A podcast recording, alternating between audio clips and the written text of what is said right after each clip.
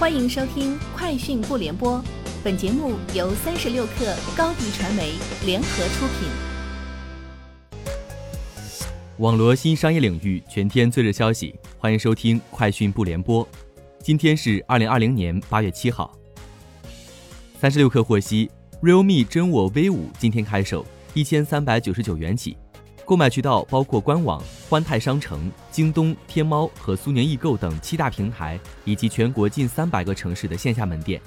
线上开售一小时，真我 V 五迅速获京东、天猫和苏宁三平台手机单品销量冠军。据知情人士透露，农夫山泉计划寻求香港交易所最早下周批准其拟议的首次公开发行。知情人士称，若获得香港交易所批准。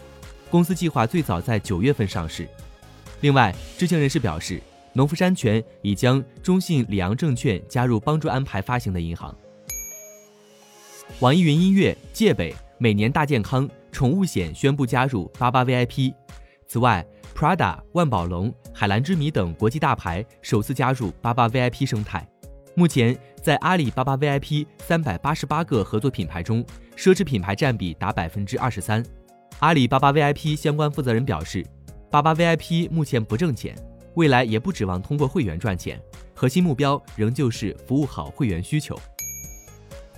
特斯拉今天在北京华贸中心的 V 三超级充电站正式落成，并开始投入使用。这是目前北京第一座，也是中国大陆第三座 V 三超级充电站。V 三超级充电桩是运用全新充电架构的超充方式，使用全新电力电子元器件。具备比 V2 超级充电桩更快的充电速度。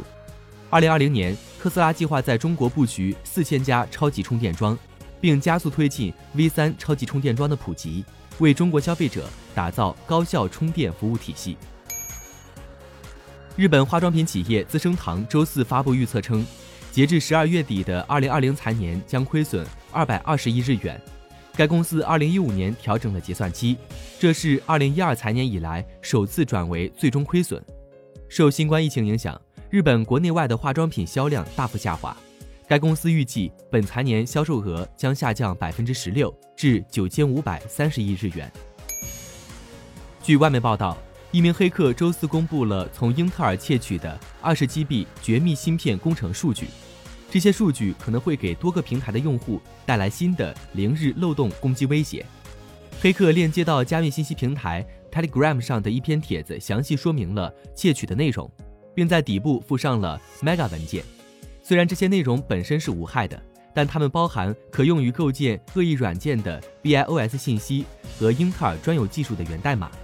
目前还没有证据表明该数据库有在外部被利用的迹象。据外媒报道，Facebook 创始人兼 CEO 马克扎克伯格的身价周四首次突破一千亿美元，加入贝索斯和比尔盖茨的行列，成为目前全球仅有的三位千亿美元富豪之一。随着新冠疫情促使人们转向在线活动，扎克伯格等科技富豪的财富今年急剧增长。